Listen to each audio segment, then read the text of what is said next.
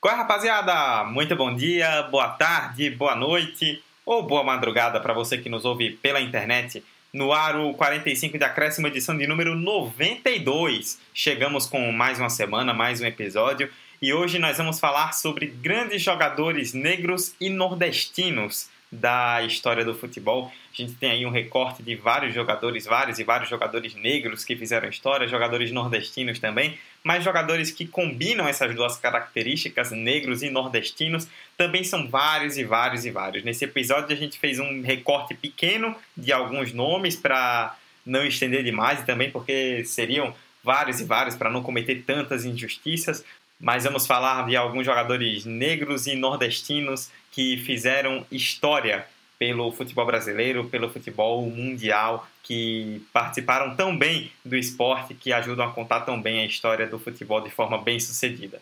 Para isso, eu, Eduardo Costa, apresento mais uma vez o 45 e estou ao lado dos meus queridos amigos e companheiros Emerson Esteves. Olá, Dudu. Olá, Vitor. Adorei esse momento retrô agora.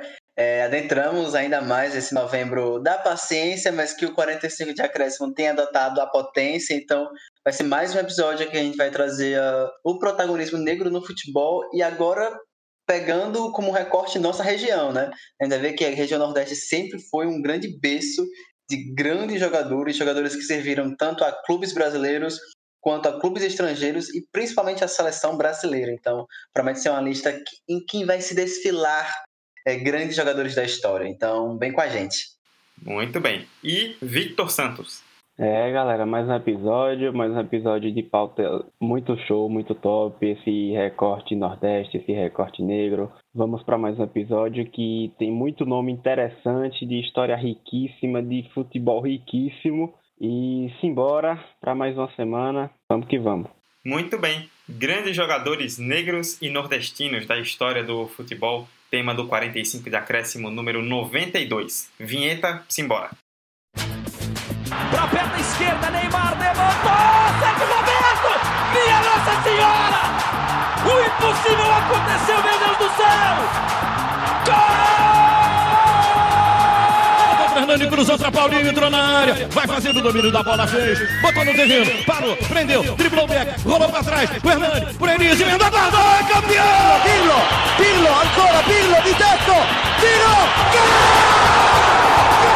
O James Milner na linha de fundo, cruzou na segunda trave, olha o gol do Lovren, gol! Que é sua, Tafarel, partiu, bateu, acabou, acabou!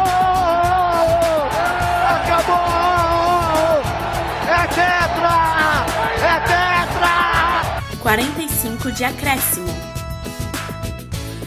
Então vou começar com Emerson e nós vamos falar de Nelson de Jesus da Silva.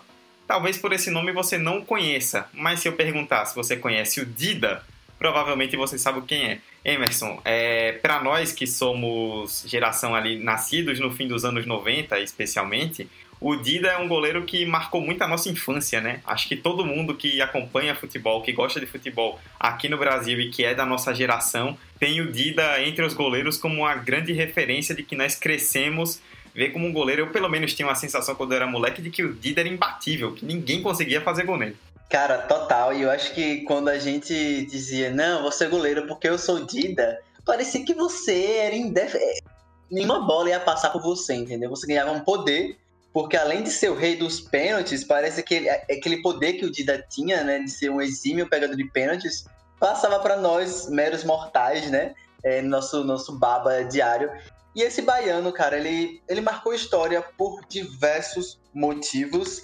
E eu acho que eu quero destacar um, um motivo principal que eu quero trazer aqui, é justamente por ele ser o primeiro goleiro negro do Brasil, eu tô falando agora em seleção brasileira, desde Barbosa em 1950. Lembra em 1950 que o Brasil passou por todo aquele, entre aspas, vexame, perdendo a, a final da Copa tudo mais? Barbosa, um jogador negro, um goleiro negro, foi um dos culpabilizados, né? E desde então, goleiros negros carregavam consigo um estigma de não serem confiáveis, goleiros que poderiam errar em momentos cruciais, enfim. E 50 anos depois que um outro goleiro negro veio a liderar a seleção brasileira, a partir da, da posição de goleiro. Então, esse marco é muito interessante da gente analisar também, porque o Dida, além de suas qualidades inquestionáveis dentro de campo, enquanto um goleiro super pegador de pênalti, que criou história e renome no Brasil e fora do Brasil, principalmente, tem na seleção brasileira esse marco de ser um goleiro negro 50 anos depois do Barbosa, é, é, carrega, é carregado de muita história e de muita representatividade, porque ele se consolidou como um goleiro muito muito forte, né? Muito seguro, muito querido e, e, foi um dos poucos, se não o único, desde Barbosa, a ganhar estrelato, né? A ser, a ser preterido, a ser querido por todo mundo. Então, uh, o Dida simboliza muito isso, sabe? Além de ser um goleiro incrível dentro de campo, acho que talvez um dos maiores que eu já vi jogar.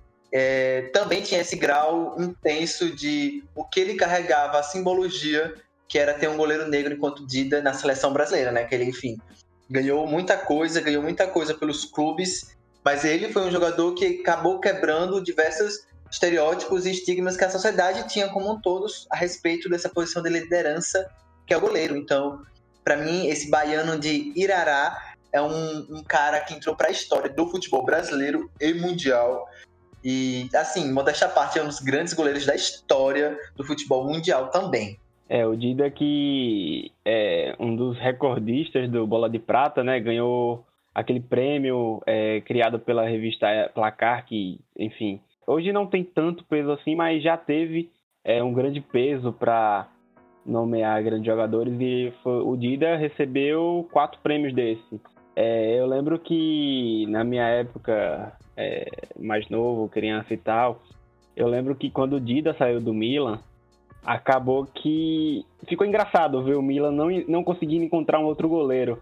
E foi muito curioso, né? Porque para mim o, o, o, Dida fazia parte daquele time de uma forma muito muito consolidada, sabe? E foi muito estranho ver essa quebra dele com o Milan. É, é bom ver também essa idolatria que ele tem com o clube italiano. Hoje ele é treinador de goleiros do, do Milan. E, enfim, enormes títulos na sua, na sua carreira, enormes é, títulos é, individuais também. Várias vezes foi considerado um dos principais goleiros do, do mundo. Inclusive, foi o primeiro goleiro brasileiro a ser nomeado para o prêmio Bola de Ouro é, da FIFA. Enfim, bicampeão mundial de clubes, é, diversas vezes campeão nacional pelo Milan, outros clubes, um, obviamente é um exímio pega, foi um exímio pegador de pênaltis, mas vale lembrar que Dida, além de ser isso, era goleiro de jogo mesmo, pegava bolas onde você não conseguia imaginar. E por isso se tornou uma, um dos principais nomes desse, dessa primeira década do século 21. E um detalhe importante para a gente sempre é, trazer a fotografia do jogador, né? Do, é, Vitor citou esses títulos que ele já ganhou. É sempre bom destacar alguns números, porque a gente sempre dá maior. Você consegue visualizar melhor, né, da melhor forma possível, o quanto o jogador foi marcante para a época dele, é, a partir das conquistas que também ele conseguiu, né? O Dida ele vai ter mais de 300 jogos pelo Milan, tá no hall da fama do clube, por ele ganhou, enfim, título de Liga dos Campeões, título de Campeonato Italiano, pela seleção brasileira, ele conquista a Copa das Confederações duas vezes, uma Copa do Mundo, e ainda ganhou aquela medalha de bronze, enfim, Atlanta 96, se eu não me engano foi essa, né? Espero que eu esteja correto, Atlanta 96. E também é o jogador mais bem sucedido na história das Copas das Confederações, né? Ele ganhou duas vezes. E um outro detalhe importante do Dida é que ele vai ter ganhado um título de Libertadores e de Liga dos Campeões. E ele é apenas um dos nove jogadores da história a ter conseguido esse feito de ganhar as duas principais competições, tanto da Europa quanto da América do Sul, é, ele tem esse, isso no, no hall dele, né? Além disso, ele também foi eleito o melhor goleiro da América Latina do século XXI pela, enfim, IFFHS. Eu nunca sei como se pronuncia essa sigla, eu só consigo ler ela. Enfim, ele tem mais de 20 conquistas em clubes e seleções, conquistas de primeiro escalão, de segundo, e mais de seis prêmios individuais também, né? É, então ele foi um jogador que foi muito vencedor em equipe, mas ainda ele conseguiu bastantes frutos do seu próprio mérito, né, do seu próprio trabalho dentro de campo. Então ele foi um cara que deixou sua marca no futebol brasileiro, Corinthians, Cruzeiro, enfim, mas ainda assim ele conseguiu um marco e, e se marcar, na verdade, na história de um dos maiores clubes do futebol mundial, né, que é o Milan. Então o cara só tá no hall do clube, sabe, um dos clubes mais vencedores da Europa. Então, é muito marcante também a gente citar é, esse aspecto do, do Dida. É um cara que no Milan teve mais de 300 jogos, no Cruzeiro teve mais de 200 jogos, marcou época no Corinthians também. É um jogador de, como vocês citaram, de clubes grandes, né? Ele é um cara que fez seu nome, fez sua história atuando sempre por clubes de muita camisa. Tinham duas coisas só pra gente virar a página do Dida. Tinha, um, é, tinha uma coisa que me impressionava muito, duas na verdade. Primeiro, como ele tinha uma mobilidade muito grande para um goleiro muito alto. A gente sempre tem a impressão de que o jogador muito alto não é tão móvel. E ele tem 1,96m, é gigante, e ele era muito, muito ágil, no sentido de que ele conseguia pegar bolas altas, pegar a bola no canto, caía com rapidez. Para um goleiro da altura dele, ele tinha um tempo de reação gigantesco. E também a frieza do Dida, né? Sempre foi uma coisa muito impressionante como ele pegava pênalti, ele fazia defesa, ele pintava o set dentro de campo e não esboçava nenhuma reação. Eu tinha um pouco de ânsia de ver o Dida jogando. Preparo psicológico, né? Ele demonstrava, acima de tudo. Ele pegava a pênalti e levantava como se tivesse tomado um café. Mais um dia normal. Mais um dia normal na vida dele. Vamos passar então para o próximo nome? Outro baiano, baiano de Juazeiro, Daniel Alves da Silva. O Daniel Alves, o Dani Alves que a gente conhece, esse tá nativa. Esse joga pelo São Paulo Futebol Clube. E Vitor, o Daniel Alves ele é o cara que tem mais títulos na história do futebol. Nenhum jogador que já jogou futebol profissionalmente na história ganhou tanto quanto ele. Eu acho que esse número ele já é suficiente, é claro, além de vários outros, mas esse número já é muito capaz de dizer como o Daniel Alves tem o seu nome marcado na história do esporte, né? Exatamente, você falou tudo, Dudu. É o jogador com o maior número de títulos oficiais, é nordestino, negro, então, o, mais uma vez, um recordista de título é negro, dessa vez nordestino. É, um cheiro a todos os racistas, xenófobos, fascistas e tudo que for de ruim. São 40 títulos, entre eles Champions League, La Liga, Série A do, da Itália, Mundial de Clubes, enfim. É, e eu acho que é fácil, para mim pelo menos, que sou de 98, sair aqui afirmando que para mim é o maior lateral que eu já vi jogar. Maior e melhor. Obviamente, maior por conta da idolatria que tem com o Barcelona, idolatria por onde passa, ele marca o clube, é, conquista títulos, porque se Daniel Alves chegou no seu clube, amigão, certeza que vai ter título. Mesmo sem Copa do Mundo, dá para se perceber a representatividade que ele tem pela seleção. E isso ficou muito claro na, na última Copa América, né? A forma como ele é, vestiu aquela camisa e levou o clube, representou o Brasil é, até a final da, da Copa América. É muito se falava, ah, sem Neymar não vai dar, sem Neymar vai ser difícil, mas gente, Daniel Alves é o cara que dá experiência, o cara é totalmente multiposicional, polivalência é o sobrenome dele, porque o cara consegue ser um, um, um lateral muito tático, é, muito extremamente inteligente na parte ofensiva, o seu posicionamento, é, soube desfrutar muito bem da sua experiência com o Guardiola no Barcelona e os outros treinadores, e bate falta, sabe tocar bem e tudo mais. Enfim, certamente é, eu acredito que por mais que ele tenha esse tamanho hoje, eu acho que é um daqueles casos clássicos que após sua aposentadoria irá triplicar de tamanho por conta de todo, tudo isso aqui que a gente já falou nesses poucos minutos. Eu ainda acho que Daniel Alves ainda é muito é, subestimado por muitos brasileiros, muitos torcedores brasileiros. A gente já percebeu isso em Copa do Mundo, já percebeu isso por onde ele passou em certos momentos que ele oscilava. Mas eu acho que é isso. A partir do momento que ele for se aposentar, seja agora no São Paulo, seja em outro clube, é, o pessoal vai ter dimensão do tamanho que foi, do tamanho que é Daniel Alves para a lateral direita do Brasil, para a seleção histórica de todos os tempos do Brasil. Cara, eu não sei você ouvinte, mas eu eu acredito que o Daniel Alves, ele ele por estar na ativa, ele é muito interpretado com o futebol que ele está apresentando no momento, né? A gente às vezes esquece um pouco das conquistas que ele adquiriu durante o tempo em que ele ainda joga um futebol uma qualidade ok, sabe? Eu acho que ele ainda tá num. Ele ainda tem muita lenha para queimar. Mas eu acho que o, Victor, o que Vitor fala sobre quando ele parar, a gente vai ter uma noção maior da grandeza dele. Eu acho isso muito real. Principalmente porque eu acho que ele é o único da nossa lista que ele ainda tá jogando, né? Ele não parou, ele não tá aposentado. Então, ele tá com a história ainda sendo construída, né? Não tá encerrada, tá com um ponto, é, um ponto e vírgula, na verdade, que a gente tá contando aqui hoje. Mas só esse ponto e vírgula já dá uma, já dá uma dimensão de gratitude muito, muito gigantesca, sabe? Eu acho que esse dado aí de ser o jogador com mais títulos da história do futebol mundial não é do século, é da história do futebol mundial. Dá um, um, um, uma, uma análise assim de um jogador com DNA, DNA vencedor, sabe? Acima de tudo, DNA vencedor. Eu acho que um detalhe importante do Daniel Alves é a versatilidade dele e o trabalho de grupo que ele tem.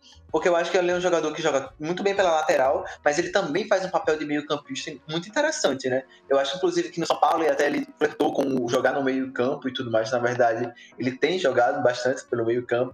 E é uma alternativa, ele tá ficando mais velho também, a lateral, querendo não, é uma posição que exige muito fisicamente, ao contrário dos meio-campistas ali. Ele é um jogador que ele consegue se adaptar muito fácil a essas nuances do jogo, sabe? Essa, essa troca de filosofia de treinador, essas novas apostas táticas, enfim, eu acho que ele é um jogador que se adapta muito fácil. E o, o, o dom de lidar muito bem com outros jogadores. Né? Ele é um jogador mais experiente, um jogador mais rodado, um jogador que já teve, passou por muita coisa, ganhando, perdendo, passando por momentos difíceis, polêmicas, enfim. Mas ele consegue, de alguma forma, lidar e, e balancear essa. essa é, deixa eu ver como posso falar. Maturidade que ele adquiriu no futebol depois desse tempo, com a jovialidade que está surgindo agora, né? Com jogadores muito jovens, muito habilidosos, mas ao mesmo tempo que às vezes peca um pouco com o lado emocional e tal. Eu acho que ele consegue também dar essa desse equilíbrio interessante. E, velho, o Daniel Alves eu acho ele um jogador muito bom, muito bom mesmo. Agora, tecnicamente falando, eu acho ele um, um bom lateral. Eu não sei se ele é o melhor da história, mas o maior, sem dúvida alguma, ele tá ali no, naquela prateleira de cima, brigando pau a pau com outros grandes da história. Mas o melhor ainda fica meio. Vamos esperar ele parar para a gente ter uma noção maior do que ele construiu, que a gente vai olhar até com os olhos do futuro, entre aspas, não com os olhos do presente, com o que ele está fazendo agora. Eu acho que ele é um jogador que só falta uma Copa do Mundo, né? Que ele não tem. Porque tirando isso, eu acho que os outros títulos todos de clubes, ele já venceu todos. Todos os principais títulos do futebol mundial de clubes, Daniel Alves tem. Então, eu acho que esse, esse cartão de visitas fala por si só e merece estar aqui nessa lista é, isso prova por si só o valor dele, sabe? Cara, é, o Emerson tocou no ponto agora crucial que eu acho que é, faz com que Daniel Alves não seja ainda nomeado para ser colocado como um, um, dos maiores laterais direitos da história do futebol. Acho que essa ausência da Copa do Mundo, por mais que, pelo menos para mim, não seja. A gente chegou já numa época do futebol que Copa do Mundo nem sempre é necessária para definir o jogador como histórico ou não, é, para sua posição, enfim mas eu acho que para muitos anali é, analistas assim de jogador e tudo mais, comentaristas, eu acho que falta, faltou esse título para ele ficar nessa numa prateleira a mais que ele tá, sabe? Mas outra coisa aqui que eu queria pontuar é que uma vez eu vi é, um comentário, tinha um post sobre falando desse título do Dani Alves, o quanto ele é importante, o quanto ele ganha título, esse, esse recorde dele. E uma vez eu vi uma pessoa comentando algo do tipo, é meio que. Velho, mas aí nesse, nesse boletim deve ter vários títulos sem expressão e tal. Eu, velho, vamos lá. É, ele começou no Bahia e no Bahia conquistou um dos principais títulos da história do Bahia, que é a Copa do Nordeste, bicampeão da Copa do Nordeste. É, ele chega no Sevilha e dá início a, a um Sevilha que é dominante na, na UEFA Europa League, é, é bicampeão da UEFA Europa League, seguido pelo Sevilha, Supercopa da UEFA, Copa do Rei. Aí ele vai para o Barcelona e ganha tudo, tudo, tudo que disputa. É um momento muito mágico também para o Barcelona, que alavanca demais a história do clube. Vai para a Juventus, a Juventus dá sequência na sua, é, na sua sequência de títulos italiano, tem um papel fundamental no time, ganha a Copa da Itália também, vai para o Paris Saint-Germain, bicampeão francês, Copa da França, enfim, é, foi numa, no ano que o Paris Saint-Germain é, ganhou a Tríplice Coroa Nacional. Então, perceba que o Daniel Alves, ele não só é o maior vencedor de títulos, mas ele está na história dos, de curtos ou longos momentos daqueles times que ele passou, em principais momentos daqueles times. Então, veja que é isso que Emerson falou, é esse espírito vencedor, a forma de coletividade, o quanto ele deve ser é, fundamental para o grupo, nas conversas, enfim. É, e, Vitor, eu acho que um, uma parada massa que a gente pode usar como, como, contraponto é que ele não precisou ter ido para uma Bósnia, para um Uzbequistão, para Turquia, sei lá, para Chechênia, para ganhar essa quantidade de títulos. Isso foi em ligas relevantes. A gente tá falando de França, Itália, Espanha, Brasil. A razão de, dessa quantidade não justificar uma qualidade é, é uma, um argumento muito pífio. Boas e muito produtivas, as maiores do mundo, talvez. Tirando a Inglaterra, que ele não jogou ainda. Inclusive, para os supersticiosos, fica aí é, Daniel Alves no São Paulo, São Paulo brincando por título nacional, sei não, hein? Vamos Eu ver. Não, você tá veneno. Continua, Edu. Continua. É, deixei o debate comer solto aí, mas novamente só duas informações para acrescentar. Primeiro que o Daniel Alves, ele até dois anos atrás era o jogador com mais assistências para gols do Messi no Campeonato Espanhol, com 26. E em competições gerais ele ainda é o primeiro com 42 assistências. Ninguém deu mais assistência para Messi na carreira do que o Daniel Alves. Isso é um número relevante. E o segundo, assim, o Daniel Alves, óbvio, ele não está hoje naquele nível que teve em outros anos, inegavelmente. Mas basta ver depois que ele saiu, teoricamente, ali da titularidade da seleção, como a gente está com a grande dificuldade de encontrar lateral direito, né? Parece que nenhum lateral direito consegue se firmar de verdade na seleção brasileira. O Daniel Alves deixou essa lacuna aí que a gente não sabe quando vai conseguir cobrir por algum tempo. Vamos para o próximo nome então, outro defensor Raimundo Ferreira Ramos Júnior, outro que talvez você não conheça pelo nome completo, mas conhecido como Júnior Baiano, baiano de Feira de Santana, que é um ex-zagueiro, né, ex-jogador já aposentado, um zagueiro que marcou muito a época ali no começo dos anos 80 e principalmente durante toda a década de 90, jogou Copa do Mundo, inclusive como titular pela seleção. E Emerson, uma característica muito forte, né? A gente sempre que se fala do Júnior Baiano se lembra muito da a, a, virilidade que ele usava na que ele usava na tentativa de combater adversários, né, para não usar outro termo um pouco mais forte. Mas ele também é marcado por ser um zagueiro artilheiro, né? Ele fez muitos gols pelos clubes onde passou, principalmente aqui no Brasil. A virilidade é um, é um, um bom adjetivo pra gente, pra gente dar pro Júnior Baiano. Mas eu acho que acima de tudo, ele é um jogador que ele chegava na grande área de forma muito consciente, sabe? Como com a cabeça de um atacante, isso que você falou, né? Ele era um jogador artilheiro, ele era um zagueiro que costumava fazer muitos gols. Inclusive, na, com a camisa do Flamengo, ele tá empatado ali com o Juan com a artilharia de zagueiros que mais fizeram gols com a camisa do Rubro Negro, com 33 gols marcados na história do clube. Então, ele era um cara que, além de cumprir muito bem com sua posição, do usuário do termo da virilidade, a gente poder considerar que ele é um, zagueiro mais raiz, sabe? É, ele chegava muito bem ao ataque, ele tinha esse plus, sabe? Esse algo mais que, que potencializava ainda mais o Júnior Baiano dentro de campo. E passando um pouco pelo currículo dele, né, ele tem títulos de Copa do Brasil, Campeonatos Cariocas 2, Campeonato Brasileiro pelo Flamengo, inclusive ele, quando ele é ele é lançado, ele é alçado, é nas divisões do Flamengo que ele vai ganhar notoriedade, ainda moleque mais, vai ganhar a Copa São Paulo de Futebol Júnior em 1990, enfim, vai ter esse início de trajetória no Flamengo. Aí ele vai ganhar Comembol e Recopa pelo São Paulo, vai ganhar Copa do Brasil, Comembol, Copa, Copa Comembol, né? Aquela finada que, enfim, depois se transformou na Copa Sul-Americana, mais ou menos, enfim. E a Libertadores pelo Palmeiras, isso em, no ano de 98, 99. Esse é um jogador que eu ouvia muito quando eu era criança.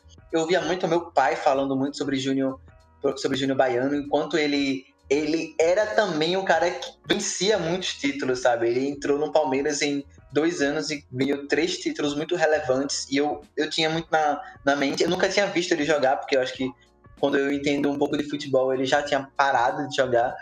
Mas a memória afetiva que a torcida tem é muito boa com ele. E ganhou ainda pelo Vasco, a Mercosul e o Campeonato Brasileiro, esse de 2000. Pela seleção brasileira, ele tem um título de Copa das Confederações de 97 ele foi para a Copa do Mundo da França em 98, enfim, acabou com o vice-campeonato. Mas é um jogador que também teve passagens pela China quando ainda não era modinha jogar na China, entendeu? Ele jogou lá nos anos 90. E era um jogador que conseguiu criar uma carreira e um nome com clubes muito grandes, sabe? Porque a gente vai citar aqui alguns nomes durante esse episódio que criaram um nome uma relevância, um legado com um clube só, ou então com um clube do Brasil e um clube do exterior. E o Júnior Baiano ele tem esse, essa, essa importância em diversos clubes e clubes grandes, né? Clubes rivais, Vasco, Flamengo, São Paulo, Palmeiras. Então, ele acaba se destacando por isso também. E acho que ele está aqui nessa lista é, só dá esse caldo maior de jogadores técnicos e físicos, mas goleadores também. Então, e vencedores, né? Acho que acima de tudo, todos os jogadores que a gente está falando aqui hoje são vencedores. É, o Júnior que teve o, o privilégio de jogar no São Paulo de Tele Santana e falam-se muito que ele foi meio que lapidado pelo treinador até chegar no Palmeiras e fazer uma dupla de dar inveja a muitos clubes em todo o período histórico. Era Júnior Baiano e Roque Júnior. Uma dupla muito interessante de se ver. Inclusive, uma curiosidade é que quando o Palmeiras foi campeão com ele, é, ele foi um dos artilheiros do clube pela, pelo torneio continental. Então, só, por, só daí você tira o papel importância né, do jogador pro Palmeiras. Então, quando o atacante não estava lá inspirado, chegava lá o Júnior Baiano com sua raça e acabava definindo. É, o jogador fez história no Flamengo, como o próprio Emerson já falou, foi artilheiro, é, além de outros vários títulos, e ele, enfim, rodou bastante, foi parar até no Xangai Shenhua, é, é Xangai Shenhua, Xangai Shenhuan, vai ficar aí o... A brasileirada, o, né? É, enfim, rodou bastante, foi para terminou sua carreira no Miami, enfim, mas fez parte de uma equipe muito muito vitoriosa ali no final da década de 90 e por pouco não foi campeão mundial também pelo Brasil. É, foi vice-campeão na Copa de 98, mas fez uma, uma boa campanha. E só um errata aqui, é, Vitor, eu tinha citado antes que ele tinha jogado nos anos 90 na China. Errado, eu, eu, eu, errei. Ele jogou em 2004, 2005 na China. E ele também teve uma passagem interessante lá na, lá na Alemanha, jogando no Werder Bremen. Quando o Werder Bremen era outro Werder Bremen, não o Werder Bremen de hoje. Era um time muito mais competitivo e interessante de se assistir. E ele também é, teve passou por esse, por esse clube. Então, um jogador rodado, um jogador prestigiado também. E é muito bom, na verdade, ver esse tipo de jogador, né? Porque era um jogador que a gente questionava esse lado físico, mas ele é um jogador decisivo, muito decisivo. É, jogou no Werder Bremen e foi o é, na sua carreira o segundo time que ele mais atuou. Foram 102 partidas oficiais durante mais ou menos uma temporada ali, mas infelizmente não ganhou nenhum título renomado, nenhum título importante para o clube. Mas certamente está tá ali marcado como um dos principais zagueiros da história do clube. É o Júnior que depois chegou a a ensaiar uma carreira de treinador em clubes pequenos, mas nunca conseguiu engrenar. E ele tem o famo a famosa treta com, com o ex-juiz, né, o Godoy, o Oscar Roberto Godoy, em um, em um jogo um, um jogo Corinthians e São Paulo, em 1995, no Pacaembu, quando o Godoy expulsou o Rogério Pinheiro, jogador de São Paulo, companheiro do Júnior Baiano. O Rogério saiu meio abalado de campo. O Júnior Baiano abraçou o Rogério Pinheiro, virou para os repórteres e gritou: o juiz tá mamado. Ai, gente, eu não supero, pô. Depois do jogo, ele foi perguntado sobre o assunto, a Folha de São Paulo, tem uma matéria aqui da época, e ele respondeu: Era só passar por perto dele que dava para sentir o bafo da cachaça. O Godoy, inclusive, levou, foi pra polícia, prestou boletim de ocorrência, deu uma mó treta isso aí, porque o juiz tá mamado é uma belíssima de uma frase. Essa história é suco ali do, do, do, início dos anos 2000, final dos anos 90, sabe? É suco, sabe? Mano, o juiz mamado, hein? Eu não supero, pô, eu não supero. Vamos seguir então nos anos 90 com outro zagueiro, né? Curiosamente, é, o, o Vitor citou que em 98 o Júnior Baiano foi vice-campeão mundial pelo Brasil. O companheiro de zaga dele era também um baiano, baiano de Ilhéus, Aldair.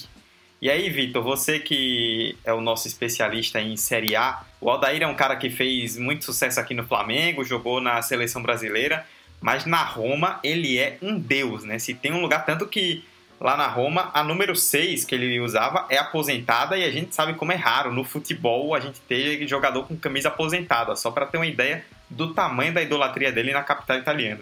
Cara, de fato, é, foram 415 partidas pela Roma, 20 gols marcados, e certamente um dos períodos mais é, emblemáticos para Roma, que foi naquele iníciozinho dos anos 2000, né? Campeão é, nacional, campeão da Copa da Itália, fazendo bonito também nos torneios é, europeus, enfim. É, jogador muito importante. E diferente do Júnior, esse aqui era muito, muito técnico. E para você tirar isso, bastava assistir a campanha que o Aldair fez na Copa de 94 com a seleção brasileira na Copa dos Estados Unidos.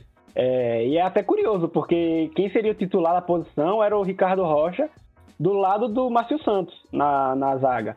Só que aí o Ricardo Rocha se contude e a zaga titular é Aldair e Márcio Santos. E aí, amigão, a seleção de 94 tem a proeza de ser a seleção com a melhor defesa na história das seleções campeãs. Ou seja, foram apenas três gols sofridos, um gol apenas na fase de grupo para Suécia, se eu não estiver enganado, e dois gols sofridos contra a Holanda, a tão poderosa Holanda que ameaçou tanto o Brasil nas década, na década de 90. E aí o Aldair tirou de letra, entrou, dominou a zaga, clássico, elegante, tranquilo, muito seguro. Inclusive, outra proeza dessa zaga, que é, passa muito pelo Aldair também, pela sua característica, é que o Brasil foi recorde também nessa Copa de em fair play financeiro, o time menos faltoso na competição. Então, enfim, uma seleção bastante tática, bastante técnica, que se passava desde a zaga para o ataque, e na zaga tinha o símbolo de Aldair. É, na Roma já falei, foi, enfim, ídolo, poderia ter estátua facilmente, mas depois da Roma ainda jogou no, no Gênova, é, jogou pouco, bem pouco mesmo. Só que aqui no Brasil fez história pelo Flamengo, ali no, no na, logo depois do é, da principal era Zico, em 85, ele acabou sendo chamado para o clube, acabou se firmando entre os, entre os principais zagueiros, ganhou a Copa União de 87, ganhou diversos títulos, até e é, jogou até no Benfica. Depois que saiu do Flamengo, foi para o Benfica, foi vice-campeão europeu pelo Benfica, até chegar na Roma. E, enfim, eu acho que se tem um, um zagueiro que eu gostaria de ter visto é esse cara, porque naquelas retrospectivas que a gente teve logo no início da pandemia, é, a final da, da Copa do Mundo de, de 94, Brasil e Itália, é, a forma que ele se portava dentro de campo, a elegância, a categoria, é de se admirar bastante. Ele era um zagueiro diferenciado na sua qualidade técnica. Ele era muito tudo na verdade, né? Muito é, jogava de sabe? Pra, até para um zagueiro, sabe? Tinha bom passe, tinha, tinha bom posicionamento, é, tinha bons cortes e muito vencedor também por onde passou, tetracampeão mundial com a seleção brasileira. Então isso por si só já é um feito considerável. Ganhou diversos títulos, né? Vitor já já destrinchou aí pela pelos clubes. Então, é um jogador que merece muito estar nessa lista aqui, que, repetimos, não é uma lista de melhores, mas é uma lista que a gente selecionou para a gente contar algumas histórias sobre jogadores negros é, de futebol. E Altair, sem dúvida, é um nome a ser mencionado por toda a sua qualidade técnica, por toda a sua seu legado construído, na verdade, no futebol também, pelo Roma, Benfica, Flamengo. Foi, por onde ele passou, na verdade, ele deixou sua marca, né? E uma marca de qualidade acima de tudo. Então é isso, ele se aposentou ainda depois e, enfim, emendou ali em, um, em uma carreira de jogador de futebol e tudo mais. Chegou a, a terminar na quarta posição do Mundial de Futebol. Quando defendeu a seleção da Itália, e ele também tem esse, essa curiosidade aí para o nosso ouvinte. Mas sem dúvida, Aldair é um dos grandes da história do futebol brasileiro e mundial. Só uma curiosidade rapidinho é que o Aldair ele chegou antes de ir para o Flamengo chegou a fazer teste no Vasco, porque é, o pai era torcedor, era vascaíno, doente, só que acabou não, não ficando no clube e posteriormente acabou se revelando no Flamengo mesmo. Então, é, deve ter sido curioso ver o pai do, do Aldair nesses momentos de glória do jogador no Flamengo. E uma curiosidade a respeito do fim de carreira é que quando ele tinha 41 anos, em 2007, ele foi convidado pelo Massimo Agostini, jogador italiano e, e amigo do Aldair, a atuar pelo Murata, que é o principal time de San Marino. E chegou a fazer jogos na fase preliminar da Liga dos Campeões em 2008. Tem história para contar, viu? Jogou do Flamengo até San Marino. Esse era bom em qualquer canto, sabe? Não é aquele. Ah, é bom porque joga no time estrelado. Mas, filho, o cara jogou em San Marino, parceiro. Você não tem esse argumento. Próximo da lista, esse é Paraibano de João Pessoa, Leovegildo Lins da Gama Júnior. Você certamente o conhece pelo último nome, Júnior, o Maestro Júnior. Júnior que fez história como lateral esquerdo na seleção brasileira, no Flamengo. Esse, quando a gente fala de ídolos, né, Emerson? A gente falou aí de nomes como o Aldair na Roma, o próprio Dida no Milan. O Júnior tem 631 jogos pelo Flamengo em 10 anos de clube, que é um pouco assustador você ter 630 jogos em 10 anos. Mas diz muito sobre como o Júnior, ele, além de ser. Ele é um cara muito admirado, né? Então ele tem mais de 600 jogos por um clube específico, um clube que gera muito amor e ódio, mas ele consegue ser admirado pelo Brasil todo, né? Ele conseguiu realmente ser uma unanimidade enquanto esteve dentro de campo. Talvez esse paraibano seja um dos maiores da história do Flamengo. Talvez o da posição ele seja o maior da história. É aquele jogador de uma camisa só, né? No futebol brasileiro ele defendeu o Flamengo, multicampeão pelo clube, ganhou diversos campeonatos cariocas, quatro campeonatos brasileiros, a Libertadores da, da América, né, a inédita do Libertadores da América para o Flamengo na época, depois se emendou no Mundial de Clubes, né, no Intercontinental, e é um jogador que tem uma identidade e uma simpatia muito absurda, obviamente, com o Flamengo, mas é muito difícil você encontrar um hater do, do Júnior. Acho que boa pessoa você não deve ser, na verdade, né? Porque o cara é cantor também, uma curiosidade é que ele tem CDs lançados, sabe? Ele tem uma carreira ali no samba e tudo mais. Quem quiser depois dar uma vasculhada na internet você encontra. Ele é um jogador que ele, ele tinha uma, uma questão muito boa, que ele jogava muito bem pela lateral, mas ele fazia uma ponta de lança e fazia um meio campo muito bem também. Então ele tinha essa versatilidade, ele tinha essa, essa multifacetada mesmo de jogar em diversas posições mas ser reconhecido enquanto um exímio lateral esquerdo. E, era um cara muito habilidoso, muito técnico. Se você pegar, tipo, lances do Júnior, você fica tipo, meu Deus do céu, por que eu não vejo esse cara jogar? Que ódio. E, e eu, acontece muito isso comigo. Eu acho que para torcedores do Flamengo que não acompanharam ele, deve ser também aquela questão da, de ser saudosista, mas ser saudosista por algo que nem assistiu, de tão marcante que foi, sabe? Tão memorável que foi. E depois ele ainda se firmou enquanto um, um líder, né? Um ícone do clube. Chegou depois a comandar também o time, depois que ele parou ali, ali em meados dos anos 90. E emendou depois em carreira de comentarista e tudo mais. Até hoje ele tá no Grupo Globo. E é um cara que eu acho que, por flamenguista falar, acho que Vitor vai se deleitar falando sobre sobre, sobre Júnior. Espero que você não chore, amigo, entendeu? Não chore, porque realmente o cara foi gigante. É gigante, na verdade. Os números dele são muito absurdos. A gente tenta mentalizar um jogador ficando 10 anos no clube, fazendo mais de 800 jogos pelo clube em 2020 é quase impensável, sabe? É impensável. Acho que a gente via agora Messi e Cristiano Ronaldo passando por esse período de 10 anos, pelo menos Cristiano Ronaldo num clube, e a gente acha uma coisa muito absurda, sabe? Muito, é muito ponto fora da curva. E Júnior fazendo isso uh, anos 80, 90 já era um feito marcante. Eu acho que. Eu tô muito ansioso pela fala de Vitor, porque eu quero ver muito qual vai ser a reação. Pode falar, amigo. Abre o coração.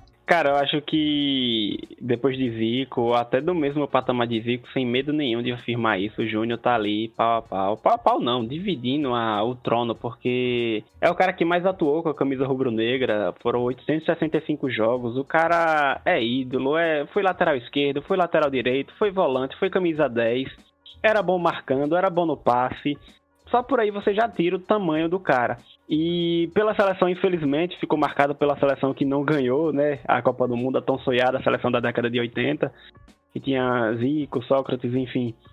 Mas certamente está na história de todos os tempos. Eu afirmo sem medo de falar que depois de Júnior, a gente não teve nenhum lateral esquerdo tão completo. Não, não falo nem melhor, nem na mesma quantidade de, de jogar bola, mas tão completo quanto Júnior. A gente teve Roberto Carlos, que foi absurdo. Tem, tem o Marcelo hoje, que até já tá mais velho, só que também não, não, não chegou nessa, nessa capacidade de ser bom tanto atrás quanto na frente. Inclusive isso é raro demais hoje. Inclusive quando a gente fala de lateral hoje em dia, a gente fala, tá, aquele jogador é bom, aquele lateral é demais, mas na defesa, ou senão aquele jogador, aquele lateral é monstro na defesa, mas no ataque nunca tem um, um completo, sabe? Júnior era isso, é ambidestro, Ah, chegou na categoria de base como volante do, no Flamengo. É, o Claudinho, Cláudio Coutinho, na época, treinador do Flamengo, ele conversando ali, via, viu que tinha o Leandro na direita e botar Leandro no banco é impossível, então ele meio que improvisou o Júnior na esquerda, que aí foi onde ele rendeu, fez história. Uma curiosidade que até eu não sabia foi que em 1981 ele recebeu uma proposta para jogar no Real Madrid, só que ele negou. Olha só, chegar a esse ponto hoje em dia é impossível a gente pensar um jogador brasileiro ser chamado para jogar no Real Madrid e negar assim. Só que em 84 ele foi negociado para jogar no Torino da Itália é, foi uma necessidade maior do clube do que do próprio Júnior. Na época foi uma mala com míseros 2 milhões de dólares para a venda do Júnior. O jogador tinha 30 anos e na época foi dinheiro absurdo. É, e esse é um ponto que também é de se admirar muito do, do maestro, porque é, hoje em dia a gente vê Ibrahimovic, a gente vê o Cristiano Ronaldo, que sempre fala que vai demorar para se aposentar, só que o Júnior, cara, ele é, jogou muita bola até beirando os 40 anos. Ele foi campeão com o Flamengo em 92, claro, na década de 80 toda, basicamente, só que em 92, quando ele retorna em 89 para o Flamengo, ele é campeão da Copa do Brasil é, de 90 e é campeão em 92 pelo Campeonato Brasileiro. E ele é campeão como meio-campista, um camisa 10, com a camisa 10, literalmente. É campeão tendo 38 anos, se eu não estiver enganado. Então, o principal jogador do time ter 38 anos, fazer história e fazer tudo o que fez é um absurdo mesmo. Uma coisa interessante do Júnior, na verdade, Vitor citou, na verdade, ele caiu na, na seleção, né, naquela período da seleção que é um período sem muitos títulos em si, né? Porque o maior título que o Júnior tem pela seleção brasileira, na verdade não é nem título, né? É um vice-campeonato da Copa América de 83.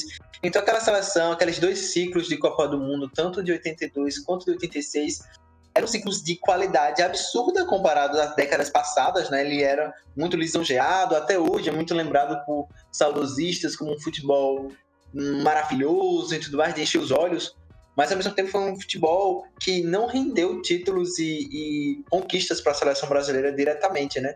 Pela seleção brasileira, o Júnior fez 88 jogos, ali entre 1979 e 1992. Então foi uma longevidade muito boa, é isso que o Vitor falou. Ele continuou jogando em alto nível durante muito tempo, não foi tipo 5, 6 anos e parou, não. Foi mais de uma década, quase duas décadas de futebol em muito alto nível.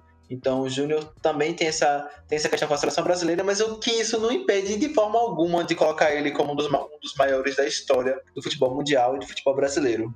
Bom, não tem muito que acrescentar mais aí a respeito do Júnior, né? Vocês falaram muito bem, ídolo do Flamengo, ídolo do Torino. Só uma coisa, na verdade, a respeito disso é que ele, Júnior, na primeira temporada dele pelo Torino, como meio-campista, ele conseguiu ser o melhor jogador do campeonato italiano.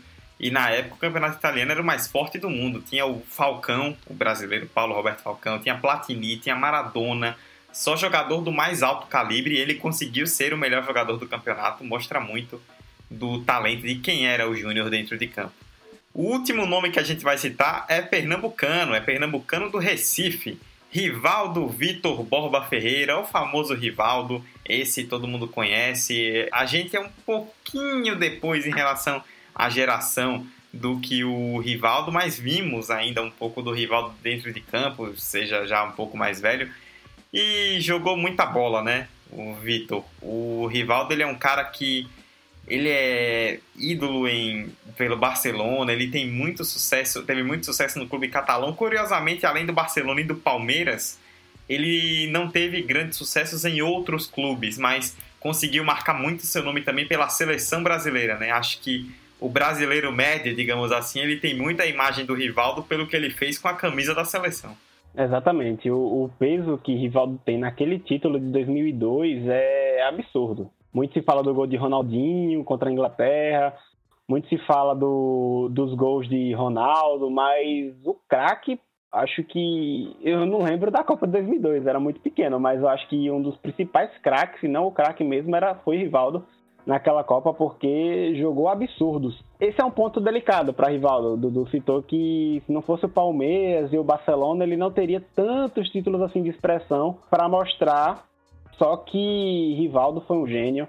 É... o título de melhor do mundo em 99 não foi um título à toa. O que ele jogou no Barcelona foi absurdo. O que ele fez no Barcelona é absurdo. Um dos maiores gols dele é aquele chapéu que ele dá, aquela na entrada da área, o cara dá um chapéu e acerta um chute de primeira, enfim, um gol histórico que ficou marcado. Só que infelizmente pegou uma fase, não vou falar ruim, mas até um pouco delicada para o Barcelona, né? Não foi uma fase que o Barcelona conquistou o título europeu, por exemplo, ganhou é, um bicampeonato é, de fato do Campeonato Espanhol, ganhou a Copa do Rei, mas é, não nesse meio tempo não ganhou o campeonato da Champions. Ganhou na Champions pelo Milan. É, assim que ele chegou, o Milan participou ali, ganhou a Champions, mas também foi só isso, não foi uma passagem tão gloriosa pelo Milan, infelizmente. Deveria ser a expectativa que o Milan é, negociado com o Rivaldo na época deve ter sido enorme, porque o cara sai como um dos principais jogadores da Copa do Mundo, só que infelizmente não vinga. Mas, enfim, é campeão brasileiro pelo Palmeiras, naquele Palmeiras de 94 da Parmalat, enfim, companhia, um, uma seleção absurda que o Palmeiras fez na época. É, do meio para frente, você poderia colocar ele onde você quisesse, até de 9, que Rivaldo resolvia. É, o cara alto, é, 1,86m, um cara extremamente veloz e habilidoso, driblava. É, a gente tem o. Dentre os quatro R's do. Entre Ronaldo Fenômeno, Ronaldinho Gaúcho, Romário e Rivaldo, a gente tem como símbolo do drible o Ronaldinho. Mas a gente pode facilmente colocar Rivaldo aqui como um dos principais dribladores. É, ele não, é, não era aquele cara cheio da firula. O cara tinha uma inteligência, o cara tinha. É, como é que se fala? Que esqueci a palavra, o cara tinha uma capacidade de se desfazer de marcações de maneira absurda. E não à toa foi melhor do mundo, né? E esse fator de Rivaldo ter conquistado uma Copa do Mundo da forma como foi, ele sendo muito decisivo, né? Vocês até mencionaram, as pessoas lembram até muito dos gols do Ronaldinho, do, do próprio Ronaldo, mas as construções de jogadas envolvia muito a participação do Rivaldo. Ele era um cara que tinha esse domínio de meio de campo e essa visão de jogo, esse drible, essa profundidade, essa movimentação muito boa e que inclusive foram decisivas na grande final contra a Alemanha. Então, é, naquela Copa do Mundo lá da Coreia do Sul e do Japão, Rivaldo teve uma participação fundamental, talvez o jogador mais importante do Brasil. Não seria nenhum absurdo uma pessoa falar isso. E isso também acabou coroando, né, possibilitando que ele fosse o melhor do mundo FIFA em 99, né? Ele já vinha com boas, boas campanhas ali com, com o próprio Barcelona e, e é na seleção brasileira que ele vai atingir esse auge.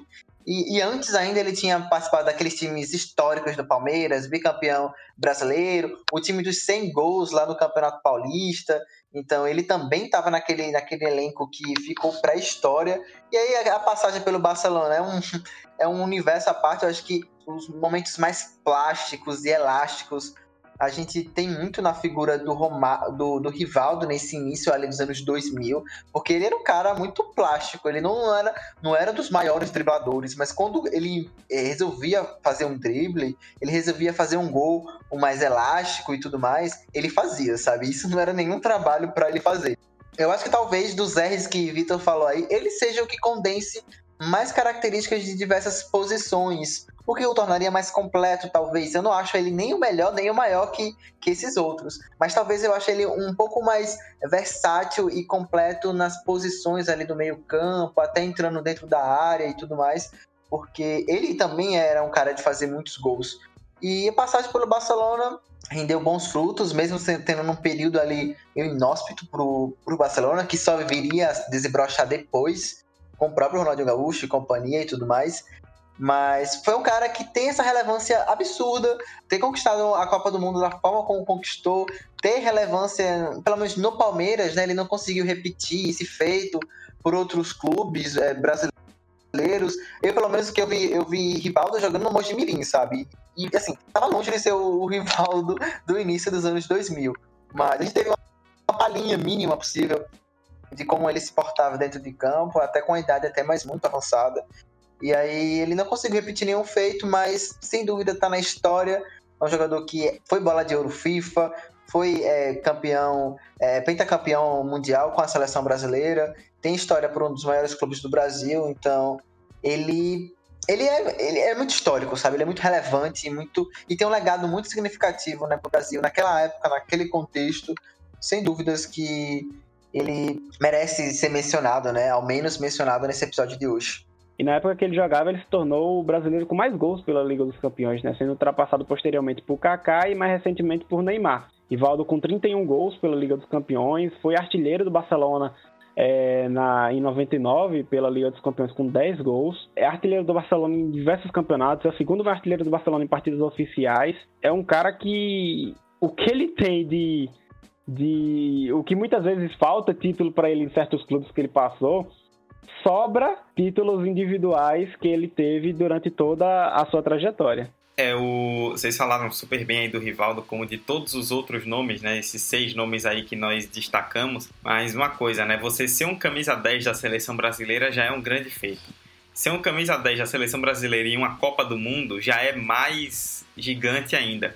Ser camisa 10 do Brasil em mais de uma Copa, aí é porque realmente não é para qualquer um. São pouquíssimos, né? Se a gente bota na cabeça quais são os jogadores brasileiros que vestiram a 10 em mais de uma Copa do Mundo. A gente lembra ali do Pelé, lembra do Zico, lembra agora do Neymar e do Rivaldo, né? Só jogadores, olha o quilate desses caras, né? Jogadores é, de nível mundial, jogadores que são eternamente lembrados. E o Rivaldo é isso, né? Como vocês falaram, o, o Vitor tocou bem, o Emerson também.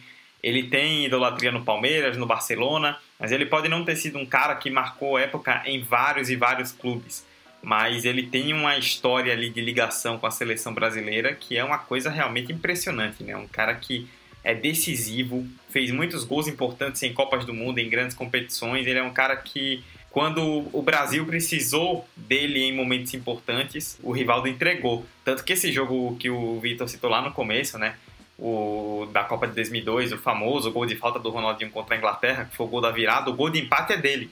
Então, ele deu muito show, né? Sempre que o Brasil precisou, sempre se questiona até hoje se foi realmente o Ronaldo o melhor jogador da Copa. Todo mundo, muita gente fala que o Rivaldo pode entrar nessa lista também e eu não discordo disso porque ele realmente jogou muito. Foi um cara que mostrou muito talento durante toda a carreira. É isso, estendemos aqui um pouco a mais o tempo em relação ao normal, mas falamos bastante aí de seis jogadores negros e nordestinos que marcaram época no, na história do futebol mundial, não só aqui pelo Brasil, mas também em todo mundo. Como falei no começo, poderiam ser muitos mais. A gente fez apenas um pequeno recorte para não estender e ainda estendemos. Imagina se a gente fosse falar de mais e mais jogadores, o que não falta é jogador desse quilate, o que não falta é jogador negro e nordestino que fez sucesso por aqui pelo mundo e é muito bom a gente poder falar sobre eles. Vamos embora para encerrar o episódio então.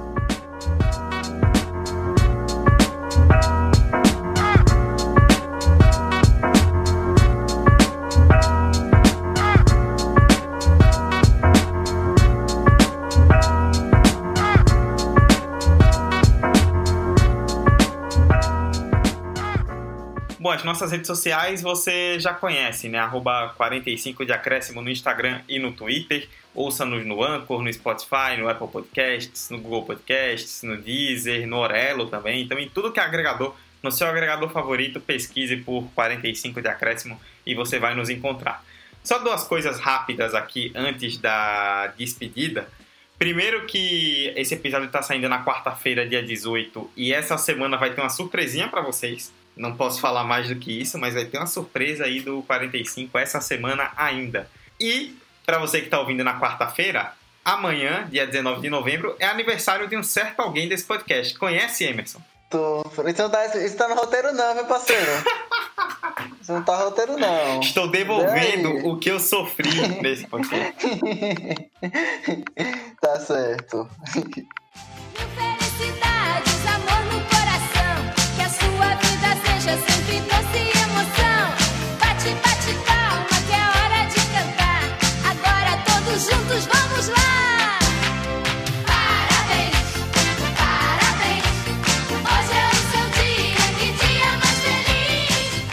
Muito bem, é isso. Emerson Esteves é o aniversariante da, da semana, dia 19 de novembro.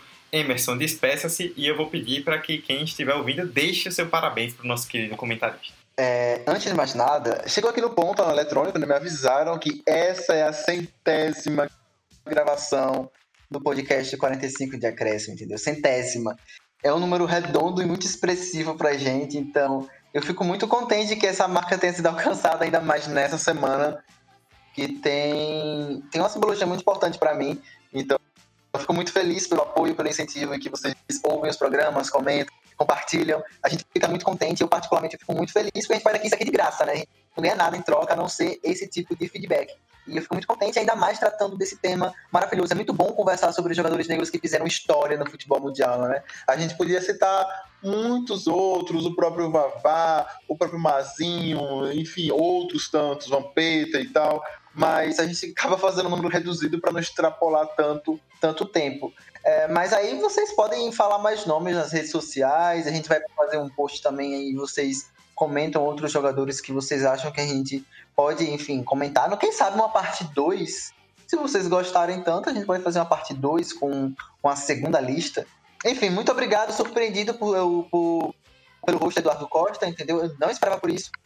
Mas podem mandar, assim, é, parabéns. Eu fico muito feliz em ler mensagens fofinhas e bonitinhas. Fazem esse coração aqui aquecer, que são uma beleza. E é isso, até semana que vem. Vai ter surpresa essa semana ainda, então fiquem de olho nas nossas redes sociais. Só vou falar isso até semana que vem. Beijo. Muito bem, aqui a gente pega todo mundo de surpresa. Emerson Estebi já se despediu, agora Vitor Santos. Valeuzão, muito bom a gente passar por tantos jogadores, tantas histórias e ajudar a contar um pouquinho da história desses nomes que marcaram tanta época. É, diversos nomes, é, como você falou, Dudu, daria para fazer uma lista aqui enorme, gigantesca. Daria para formar dois times, bater de frente e um time que poderia facilmente se, se bater na final de Libertadores ou de Liga dos Campeões, seria um jogaço.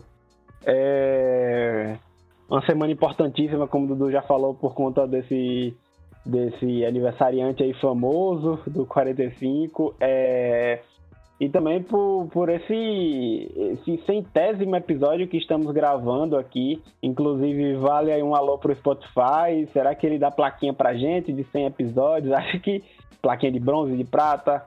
Muito feliz de mais um episódio, esse centésimo episódio. Muito feliz desse mês que estamos fazendo aqui com pautas fundamentais envolvendo a negritude. Então, vamos que vamos. Muito debate perfeito perfeito. Diversos nomes, infelizmente, ficaram de fora, mas certamente vocês aí vão nos dizer, depois de ouvir esse podcast, nas nossas redes sociais, é, conversar com um amigo, enfim. Grande cheiro e até a próxima, galera. Bom, é isso, né? Os meninos disseram aí muito bem que é a centésima gravação do 45 de acréscimo, né? Contando também com os arquivos.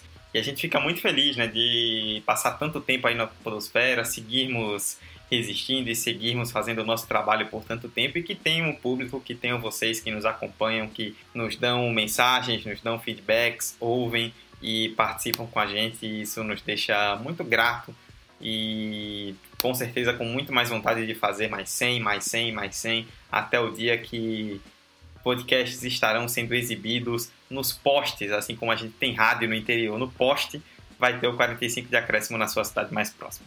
É isso, a gente encerra por aqui a edição 92 do 45 de Acréscimo. Voltamos então no próximo episódio. Até a próxima. Tchau, tchau. Pra perna esquerda, Neymar levantou! Minha Nossa Senhora! O impossível aconteceu, meu Deus do céu! Gol! Fernando cruzou para Paulinho, entrou na área, vai fazendo o domínio da bola, fez, botou no terreno, parou, prendeu, driblou o back, rolou para trás, o Hernani, por Enis, emendou, guardou, é campeão! Pirlo, Pirlo, ancora Pirlo di tetto, tiro, gol! O James Milner na linha de fundo, cruzou na segunda trave, olha o gol do Lovren, gol! Que é sua, Tafarel, partiu, bateu, acabou,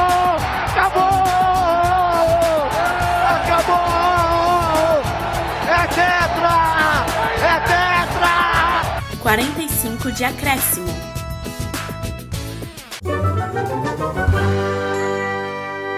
Esse podcast foi editado por Hector Souza.